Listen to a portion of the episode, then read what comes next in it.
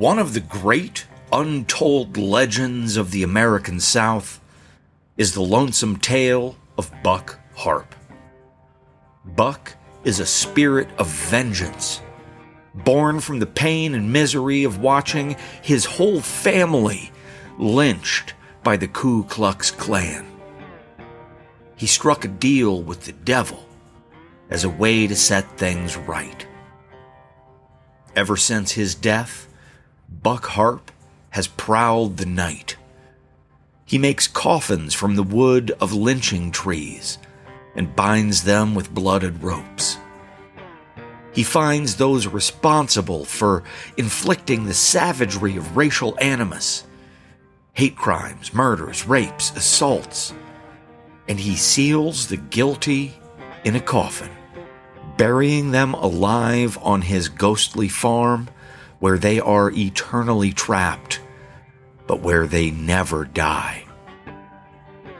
Over the decades, Buck's fields have become full, hundreds upon hundreds of graves, each marked with a cross made of sticks and topped with a hood. The masks of the KKK are now trophies for their suffering. Buck Harpe is pure Gothic Americana, a slice of history that continues to live and breathe to this very day. He's a villain to some, who still fear that he will come to take them away and bury them deep. He's an anti hero to others, a bad man who guards the door from other bad men. But to a few, including a teenage boy named Graydon Jones, Buck Harp was a hero. He did the things no one else could or would do, because someone had to. As young Graydon wrapped up his walking tour of the Deep South, he had one last stop to make. He wanted to track down the legendary farm where Buck Harpe planted his human crops. Graydon needed to meet the man behind the myth. He wanted to shake hands with the devil's best friend, to give him a bottle of whiskey, and to ask about the answer to a family mystery. But how can you find a man who died over a hundred years ago? Or a place that doesn't want to be found.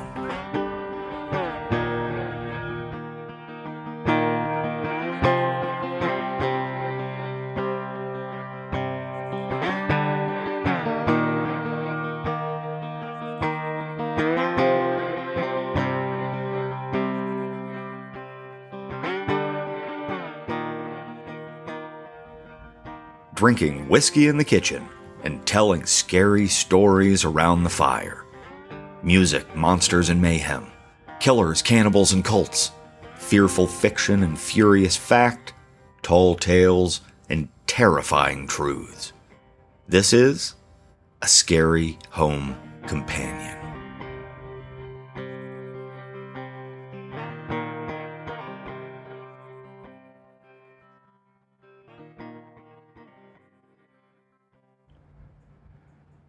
To truly understand Graydon Jones, you need to understand his family. This is a bloodline that runs all the way across the ocean to the motherland some 250 years ago. In Africa, the family had a different name, one ancient and revered, also one that they left at the shore when they came to the New World. To sum it up briefly, this was a family of historians. They documented the bits and pieces of history not otherwise recorded in books or kept in libraries, gathering oral histories, capturing important moments, leaving a record of the people who didn't leave records. Oh, yes, there was a grander purpose involved. But that's beside the point right now. In the newly formed United States, the family changed their name to Jones after following the horrific Middle Passage, just so they could document the shadow history of their brothers and sisters being kept in chains. The Jones family had many unique traditions that they followed religiously, such as all of the males being named Graydon, such as the studious transcription of all African American history and folklore, such as the walkabout.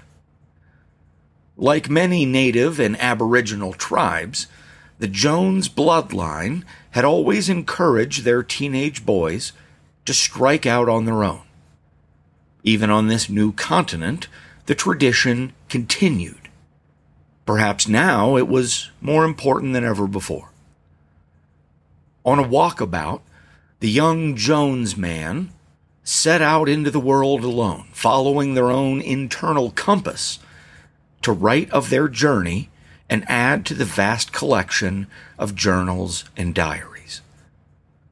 This was not mandatory, but in order to become a respected member of the family, it was something that every Graydon Jones had to do. Our generation's Graydon Jones, the Graydon Jones that is the focus of today's tale, had experienced a walkabout for the ages. He left home in the year 2001, shortly after turning 16. He didn't have much money, no vehicle, no ID, but he did have a plan. He'd been reading his father's old journals for years just to get a blueprint of where to go, what to do, and what places to avoid. But as the saying goes, if you want to make God laugh, make a plan. Graydon was not on the road in his walkabout for very long before fate intervened in the form of a serial killer and anthropologist named Neil Wallace, the Haruspex. Graydon was partially eviscerated his guts pulled out and knotted together with those of another victim, another 16 year old, one named Terry Smith. These two boys survived, somehow, and forged a bond that went far deeper than blood kin. Together, they proceeded on the walkabout for some time as Graydon filled up more than one journal. They encountered the DRO, the church of a snake cult, a cannibal hog farmer, and a swamp village filled with the descendants of an army of circus freaks, and many other adventures. The truth is that while the exploits of Graydon Jones' teenage walkabout and his friendship with Terry Smith have been well documented on this show, that doesn't mean that it has been fully documented. When the two young men parted ways, Graydon still had a few things left that he wanted to see and to do. One in particular was of great personal importance to him, but it had to be done alone he was going to find Buck Harp. But tracking down a ghost is easier said than done. More than one previous Graydon Jones had dug deep into the history of Buck Harp. They'd tracked down all written documents, even a few first hand accounts, not that there were many.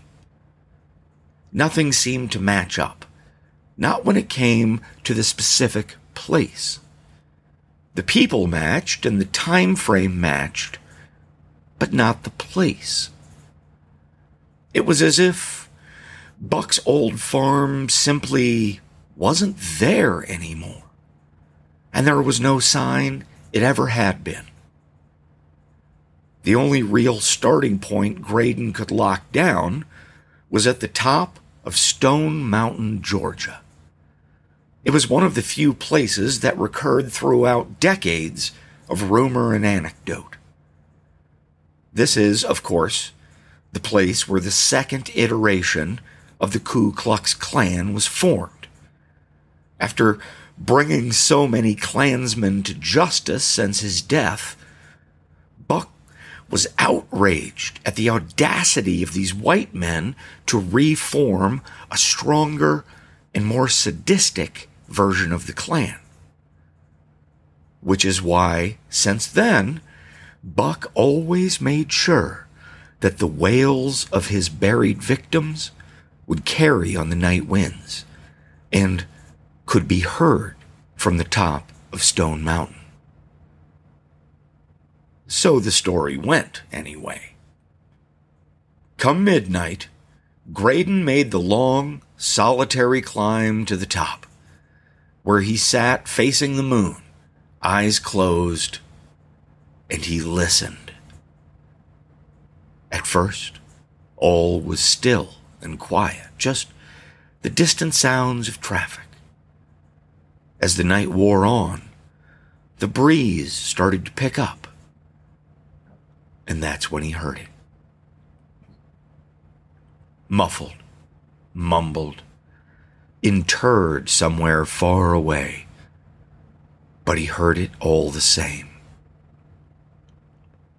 hundreds of cries and moans, begging for release, blending together into an audible fog, a cacophony of woe filtered through graveyard dirt.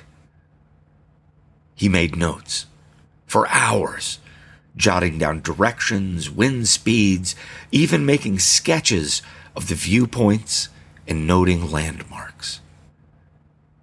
The following night, he went back to the top of Stone Mountain and did it all again. At this point, Graydon was on the vampire schedule. Up all night, sleep all day, eat when he could, stick to the shadows.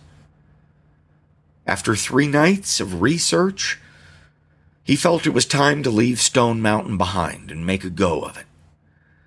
He had drawn several maps, written down scores of notes and things to look for. So he started walking, trying to do what his father never could. In all the journals, through all his own research, Graydon's father had never been able to find that ghostly farm. He had never gotten to ask the question that he wanted to ask so desperately. One detail Graydon had picked up from the journals was that Buck only came and went to do his work at night. Graydon surmised that might mean the place was only accessible at night. It was guesswork, but it felt right. After all, Graydon did have some experience with such things. He had studied about ley lines and breaches he understood the concept of how some places absorbed energy and emotion as a kind of magic.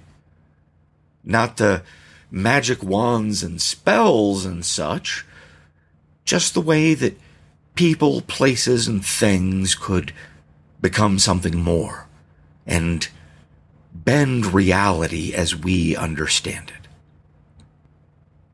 All of his life, Graydon had access to the archive, this otherworldly library, this magnificent collection of the human experience in written form. The archive could not be explained by traditional science. And only a handful of people even knew of its existence. And yet, it was very real. The Haruspex who abducted Graydon believed in another such place, a hellish island on a vast black ocean that existed parallel to our own world, yet not a part of it. Other dimensions, little pockets of reality that brushed against our own. And all Graydon was trying to do was find one of those intersection points. He searched, he walked for several nights on end, sticking entirely to narrow dirt roads flanked by trees, looking for old wooden gates and arches crawling with kudzu vines. Most importantly, he was looking for what he found on night five fresh hoof prints in the damp orange earth, followed by the distinct ruts of wooden wagon wheels. Graydon followed these ruts back away from the road and found a long wooden fence with a high topped gate, one dripping with vines. He pushed the gate open and gazed upon the weeping field of crosses and hoods.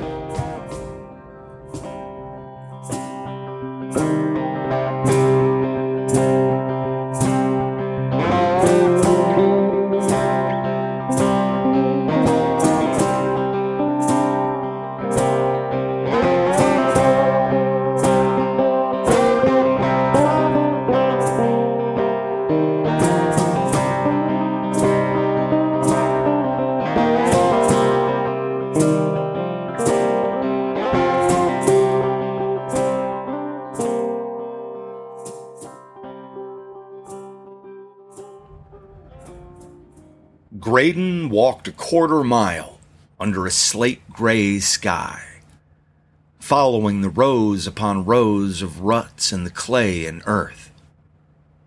The graveyard seemed endless.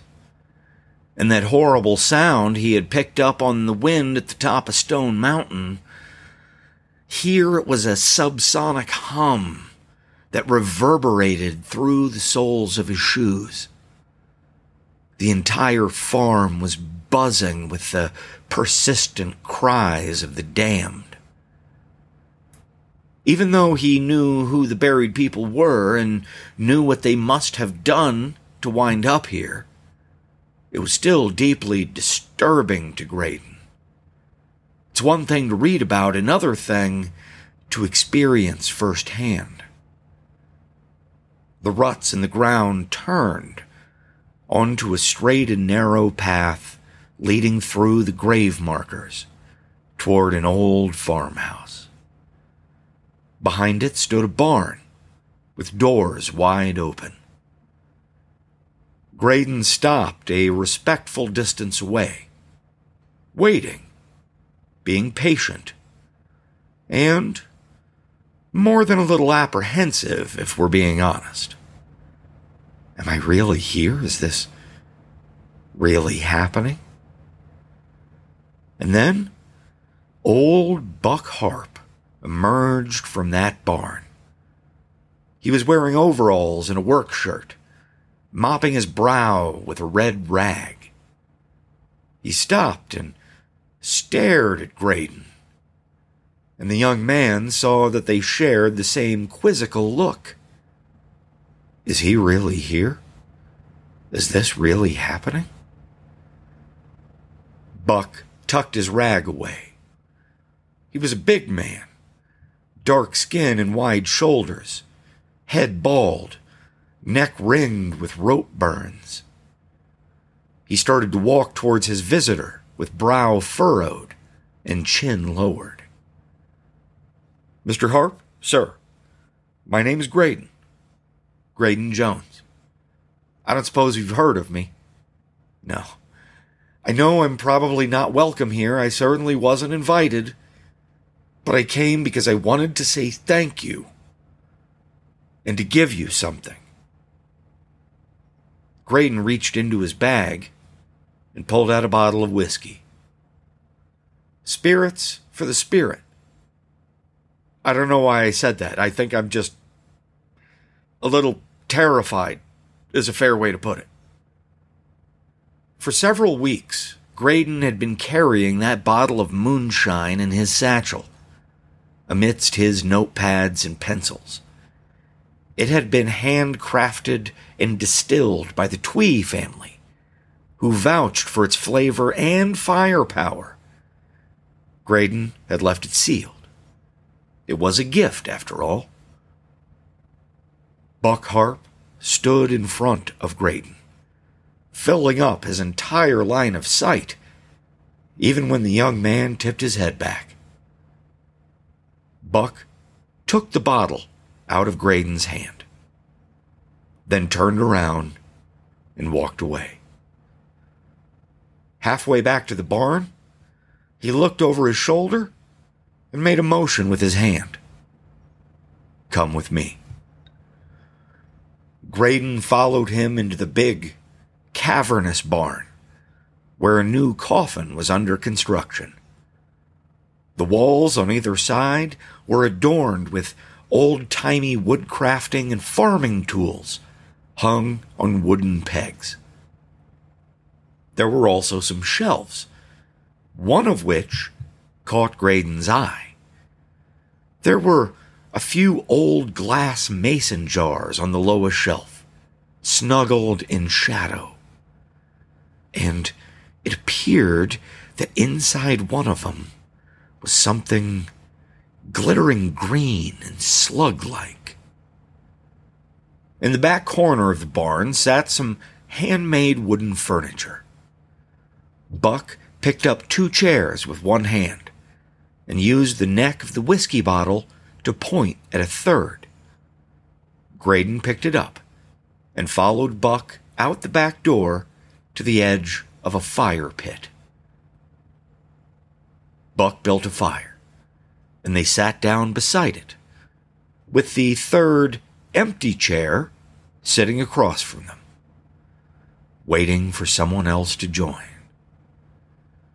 Buck popped the cork from the bottleneck and drank deep. He swished it around his mouth, nodding ever so slightly before handing the bottle to Graydon although his brain was saying, No, thank you, I don't drink. His mouth was saying, Thank you, I'd love a drink. And his hand was bringing the bottle to his mouth. They passed it back and forth a few times. No words, just the endless moan of the buried and the crackle of the fire. It lit up their faces jack o' lantern orange and gave the liquor in the bottle a fuzzy blue glow. Graydon reached for the bottle. Buck saw the wavering of his hand and shook his head, as if to say, Nah, you've had enough. Buck took another deep drink and then set the bottle down, now half empty, on the empty chair. Graydon looked up and around. There was only shadow and soft, humid wind outside of this tiny circle of firelight. No moon or stars above, just a veil of darkness. And then Graydon looked to his host, and he saw a man who looked content. There was no other way to say it in the middle of a white power graveyard, this man seemed satisfied. Any other time, any other time, Graydon would have grabbed a notepad and started scribbling it all down. But not now. Not this time. First of all, it might have come across as rude to his host. Moreover, Graydon didn't want to take away from the moment by documenting it. That required making a mental step away for clarity. In this moment, it was too special to step away from. What is this? he asked himself. When Will anything like this ever happen to me again? And then he found himself talking, shattering their comfortable silence with booze soaked questions, to which Buck responded, Not at all. Can you talk? Nothing. Do you have to eat or drink or sleep? How does that work? Nada. I can feel there's wind, but there's no weather. Is there ever weather here? No dice. Are there seasons? Do, do seasons pass? Bupkis.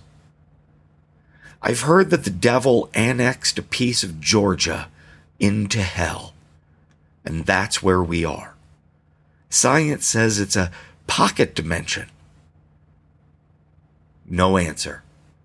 But then again, that wasn't really a question now, was it? I'm just trying to wrap my head around all this. I always believed in you, I did, but now that I'm here, is there anything that you can tell me? Buck picked up the bottle and handed it to Graydon, as if to say, Shut the fuck up already. Graydon took another drink, but kept on talking. He found it was the best way to drown out the oppressive sounds of the farm around him. Mr. Harp, I'm sorry I'm bugging you. I really am. I've got a lot more questions. But that's not the real reason I'm here. I wanted to say thank you. Really, I, I mean it. What you do is important to me and a lot of other people. You stand up for us. You stood up for us when no one else would. And we still need you, Mr. Harp. I don't know if it's the devil's work, but it sure feels like the Lord's work to me. Oh, me, oh my, my ears are burning said a voice from across the fire. From the third chair, which was now full, the devil had come to take his seat.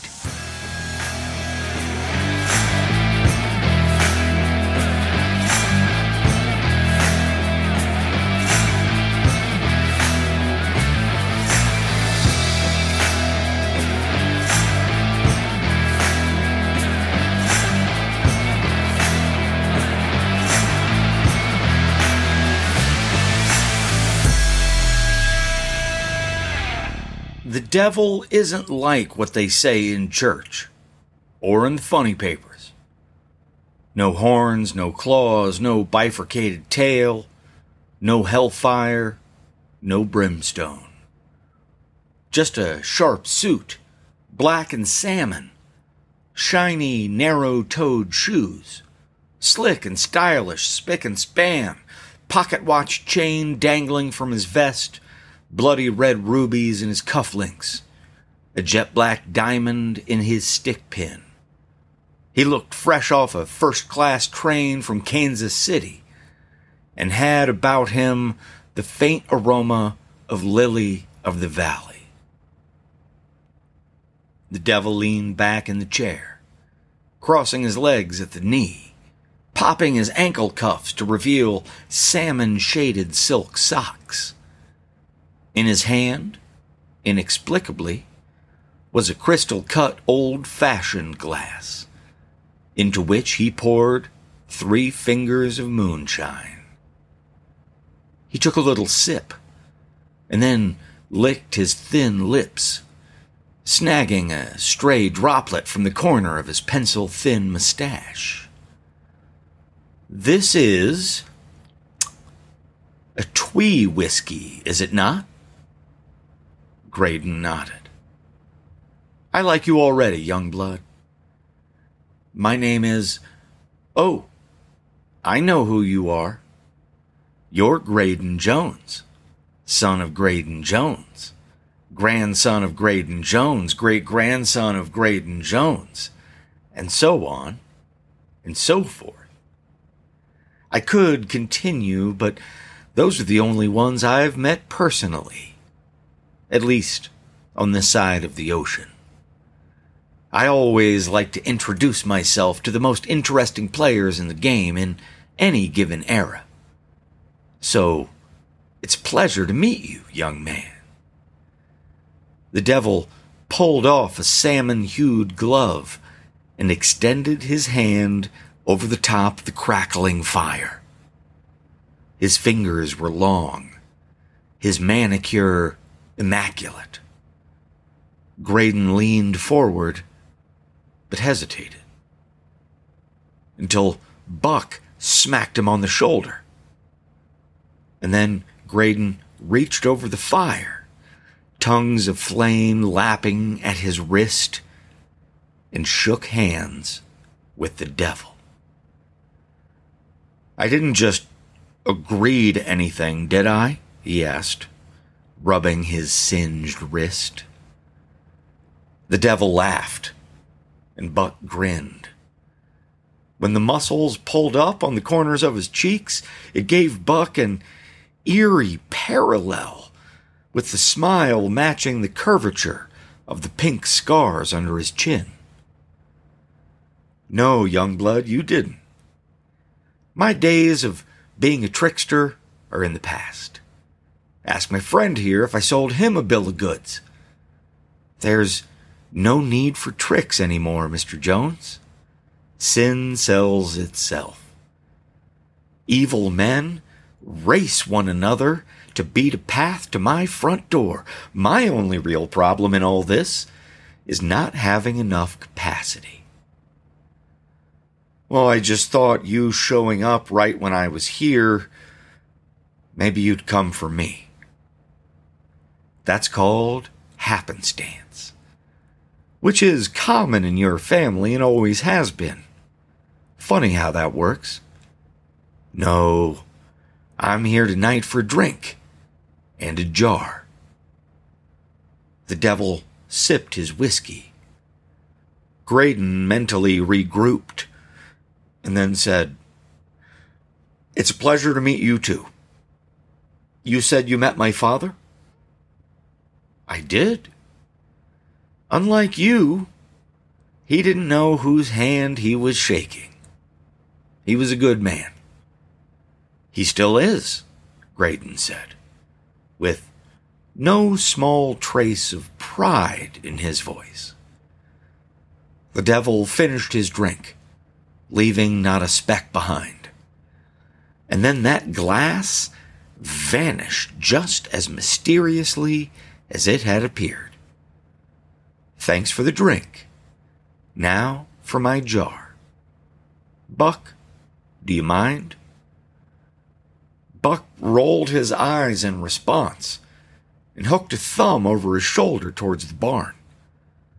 No, it's okay, I'll get it, Graydon said.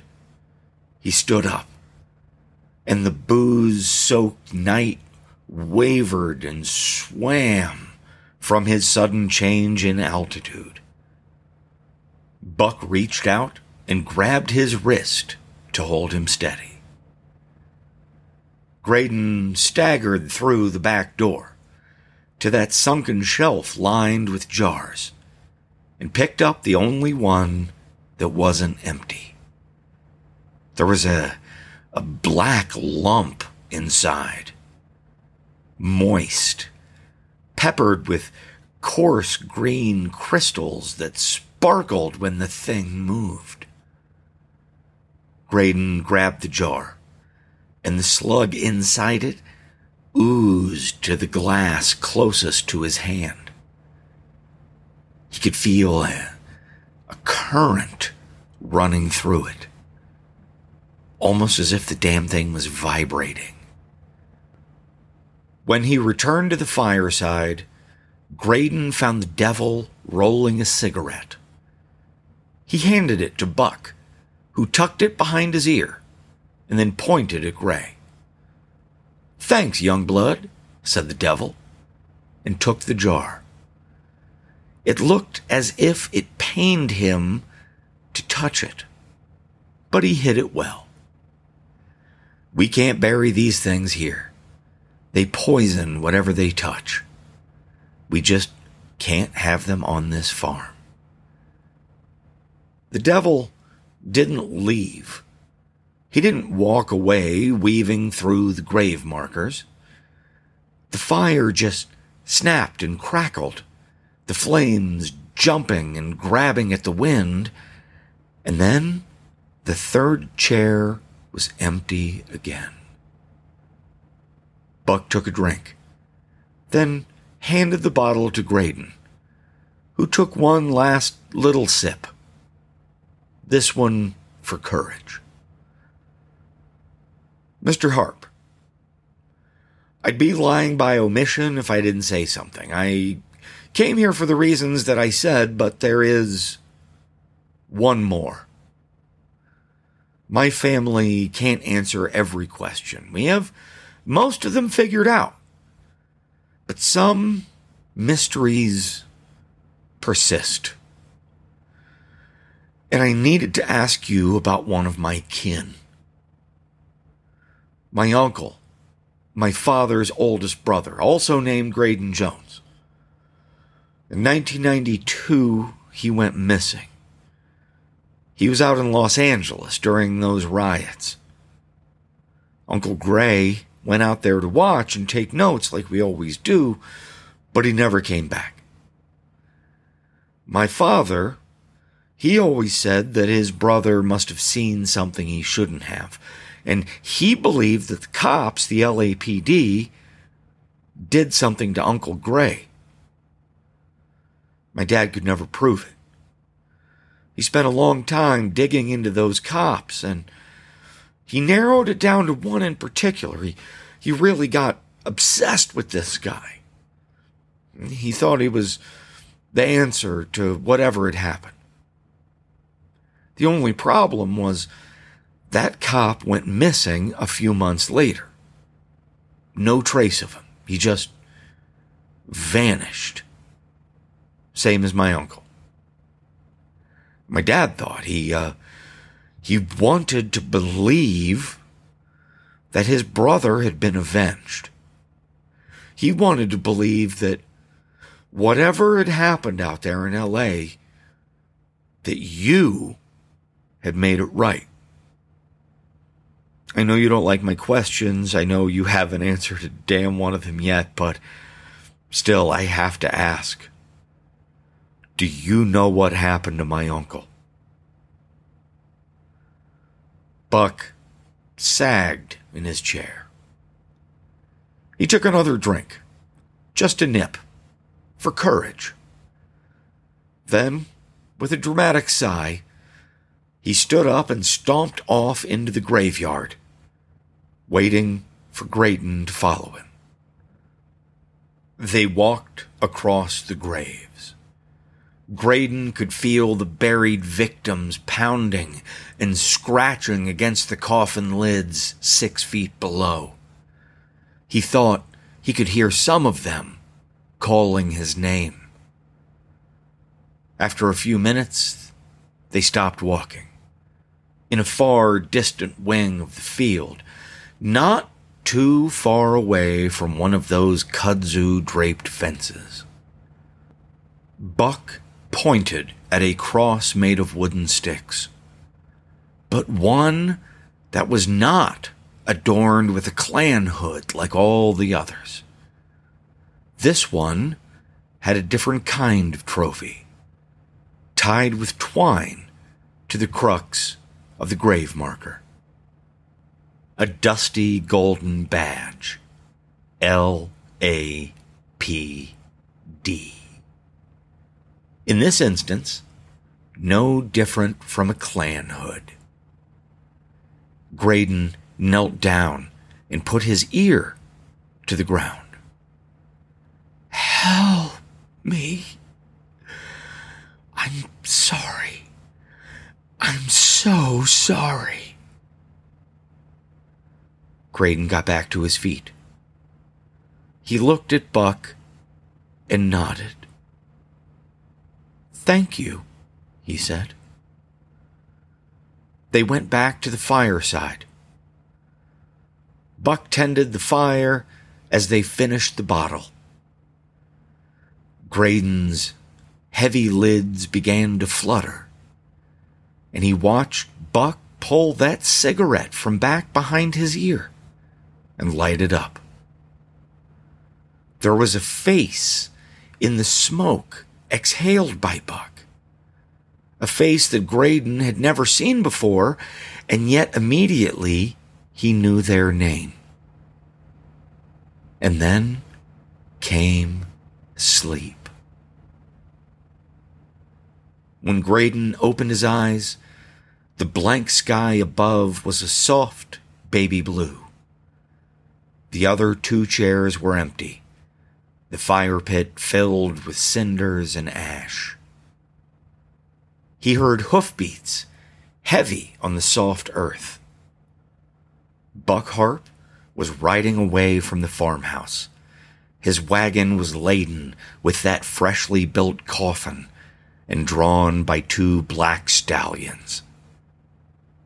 He went through the graveyard, onto the passing road, and then he was gone, not ever looking back. Graydon packed up his satchel and walked after him. He didn't look back either.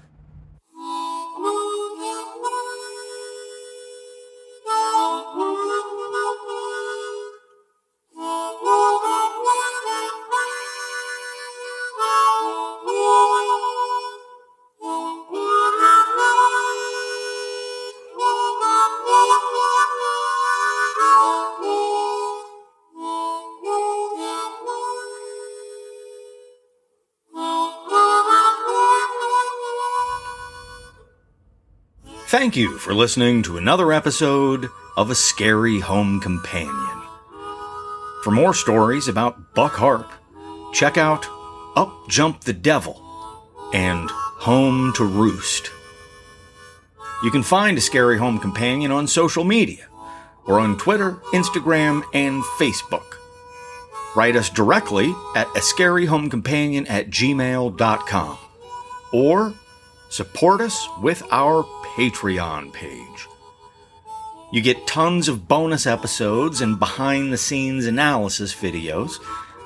Coming soon, you get a copy of the new Scary Home Companion book Bedtime Stories for Weird Kids.